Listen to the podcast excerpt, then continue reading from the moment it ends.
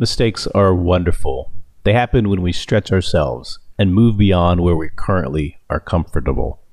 In today's episode, it's part two from last week. We talked to Elizabeth Bostwick, Chris Chapiton, Chris Legleiter, and John Eric Zier as they share lessons they've learned from mistakes they've made. Hey, it's Matt, and you're listening to the Mafost Mashup.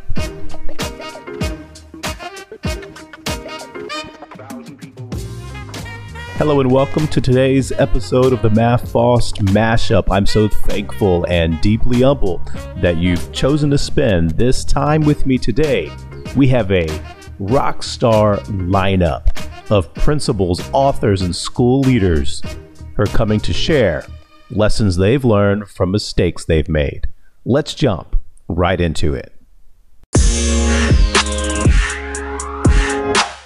Chris Chapiton, principal at one of the premier STEAM middle schools in Texas, shares the masterful art of context switching and the early lessons he learned on identity as a new principal.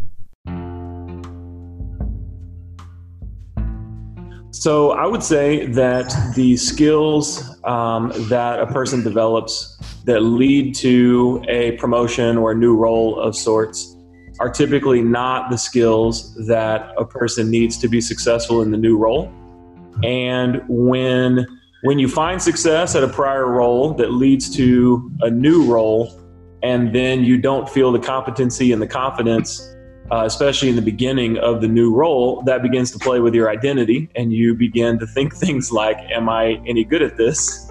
Mm-hmm. Uh, especially in the prior role, you know, typically if you're doing well, you you find um, you stay hungry, you stay uh, innovative, but you also find somewhat of uh, equilibrium or a level of satisfaction with your work that obviously you can continue to improve.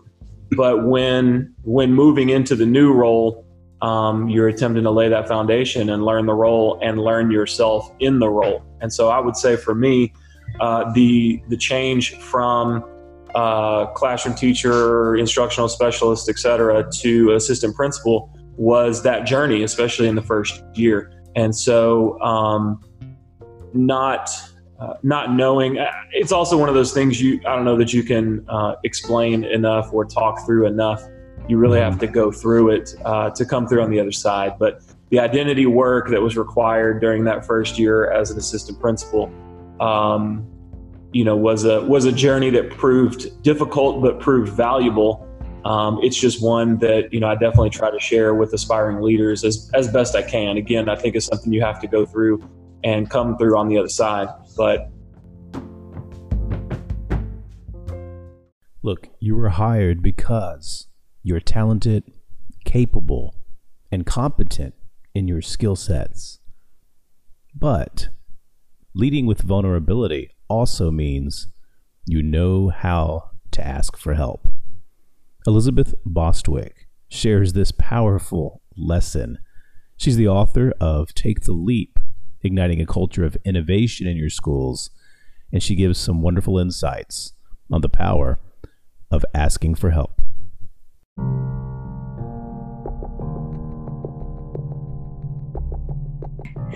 Right. Well, you know, I, I, think in education we all make mistakes and we probably make mistakes daily, maybe without even realizing it. But I think that early on, I wish that I understood the benefit of help seeking as opposed to offering help to other people. Mm-hmm. So, for as long as I can remember, I've been someone who goes about things differently and really looking at how I can help my kids learn better, how I can develop a culture of learning, and what things can I do to engage them. So, sometimes it's good and sometimes it's not that I go about things differently. But when it comes to teaching and learning, like many teachers, I'm able to recognize in the moment when the strategy I'm using isn't as effective as I'd hoped hoped. So I naturally make adjustments on the spot. Well, over time, those minor adjustments in combination with my own professional learning led me to be more learner centered in my practice. And so in the classroom, we dove into project based learning, maker education, and all of that sparked greater intrinsic motivation in students. And learning became more authentic and deeply meaningful as students had greater ownership over their goals and projects. And during that time of exploration, I was so eager to share my ideas that I came across, or I'd want to share something that worked well with me, with my colleagues. And the problem was that so often I was focused on what I could do next to empower learning that I didn't always take a step back and seek help from others, bringing more on board. You know what I mean? Mm-hmm. So there's really a difference between how people feel accepting help versus being called upon to help. So, of course, there's nothing wrong with accepting help. In fact, I ask for help and accept help whenever I need it. But we need to be able to connect with our colleagues and seek their help, especially by referencing how they'll add value to the work based on their strengths, because that's how we inspire people to walk alongside us to create that movement that gains momentum.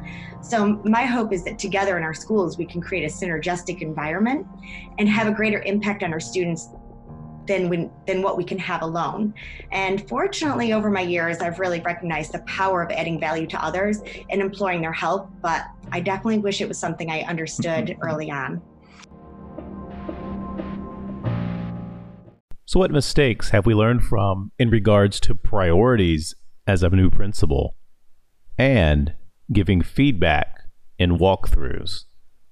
Those are the two mistakes and lessons learned right after this quick break.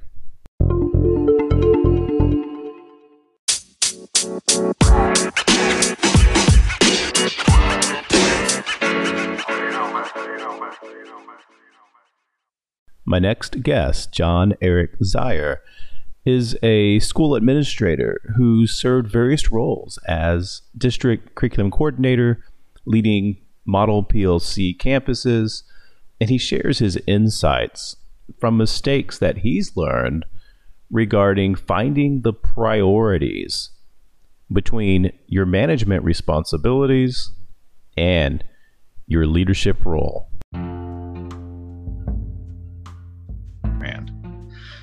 I think now, having been a part of district and campus leadership, uh, one of the things when I made the transition uh, from district leadership back to campus uh, administration uh, was there was a tremendous uh, focus placed on the managerial piece uh, with the particular uh, campus that I was at. And uh, I was coming from an instructional background and knew the importance of that focus, both with our teachers, but also with our students. And in my subsequent experiences, it's only continued to reaffirm the fact of uh, the importance that we should be placing on that instructional leadership side. Now, you absolutely have to manage uh, all of those managerial tasks, and given the climate of schools in uh, 2019, there are a lot of hats that our administrators have to wear. Uh, in dealing with special education and discipline and attendance and all those different things. But uh, the way I approach it with my admin team uh, is really about we need to default uh, to being with our teachers, to being with our students, being in collaborative team meetings. Uh, and when and if we need to get pulled back in for managerial duties, that's how we need to approach it. So I think that's the biggest thing is I kind of just got thrust back into initially this focus on managerial duties uh, and really uh, have only had it reaffirmed that it's the importance is with the instructional leadership and being influence for our teachers and our students. Mm-hmm.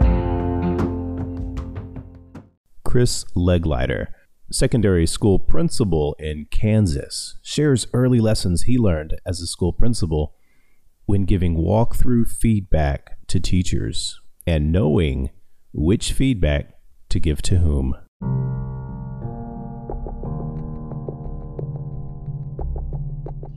That's a, a, great question, and it's one that during my time as administrator I've reflected upon. And early in my career, I've always believed that getting into teachers' classrooms is really important. One of the most important things I can do. And early in my career, um, I made the mistake that I was not recognizing how important that was to give the right type of feedback. Hmm. So when I went into their classrooms, I knew that was important so that I could observe teaching and learning within their classrooms, being visible to students and staff, and identify like what barriers could I help teachers remove that allow them to be successful. And then I always wanted to give them good feedback. Well, one of the mistakes I made is that I recognized after several years that some teachers in their own professional growth were not ready for what I would call coaching feedback. Hmm. Um, in, in my own learnings, I think I've recognized that there's really two main types of feedback in a classroom walkthrough administrators can give. And one of those is the appreciation type feedback, like, thank you for working so hard. I can tell you did a lot of work on that lesson. Or, wow, you did a great job getting the kids, you know, in their Socratic seminar and how you facilitated that. And then there's another type, is which is the more coaching feedback, where you may say something along the lines of, I really appreciate the lab setup you did for your science class today. And I'm curious, why did you use that high level question as a bell ringer? Is there another type of bell ringer you could have done that related to the lab directly to get them into that lab sooner? So, you know, more that coaching aspect. And early in my career, I was trying to jump ahead into the coaching feedback. And it's only after, you know, a few years I recognized that some teachers they're not ready for that uh, type of approach. They really just want to be valued and appreciated for their efforts. And then at some point, hopefully, they will feel the trust and relationships to be given that what I call coaching feedback. Thank you for listening today. I hope you enjoyed learning from the mistakes and lessons from these amazing school leaders. Stay tuned for a quick message from the author and quote from Elizabeth Bostwick's book, Take the Leap. As always, I invite you to join the blog at mafost.com, M A F O S T.com. If you enjoyed today's episode, I only ask one thing please pass it along. Now let's go out there and make an impact. There's a quote that I've read from your uh, book that I really enjoy. If we're going to help learners develop as innovators and world changers, we must tap into their innate curiosity and craft opportunities to explore, inquire, create, and discover. That just really that says a lot, doesn't it? It it really does, and it's and that's all about creating a culture where students feel that they can take those responsible and thoughtful risks to share their big ideas, and also where teachers can create environments that um, spark curiosity and get kids interested in really wanting to learn.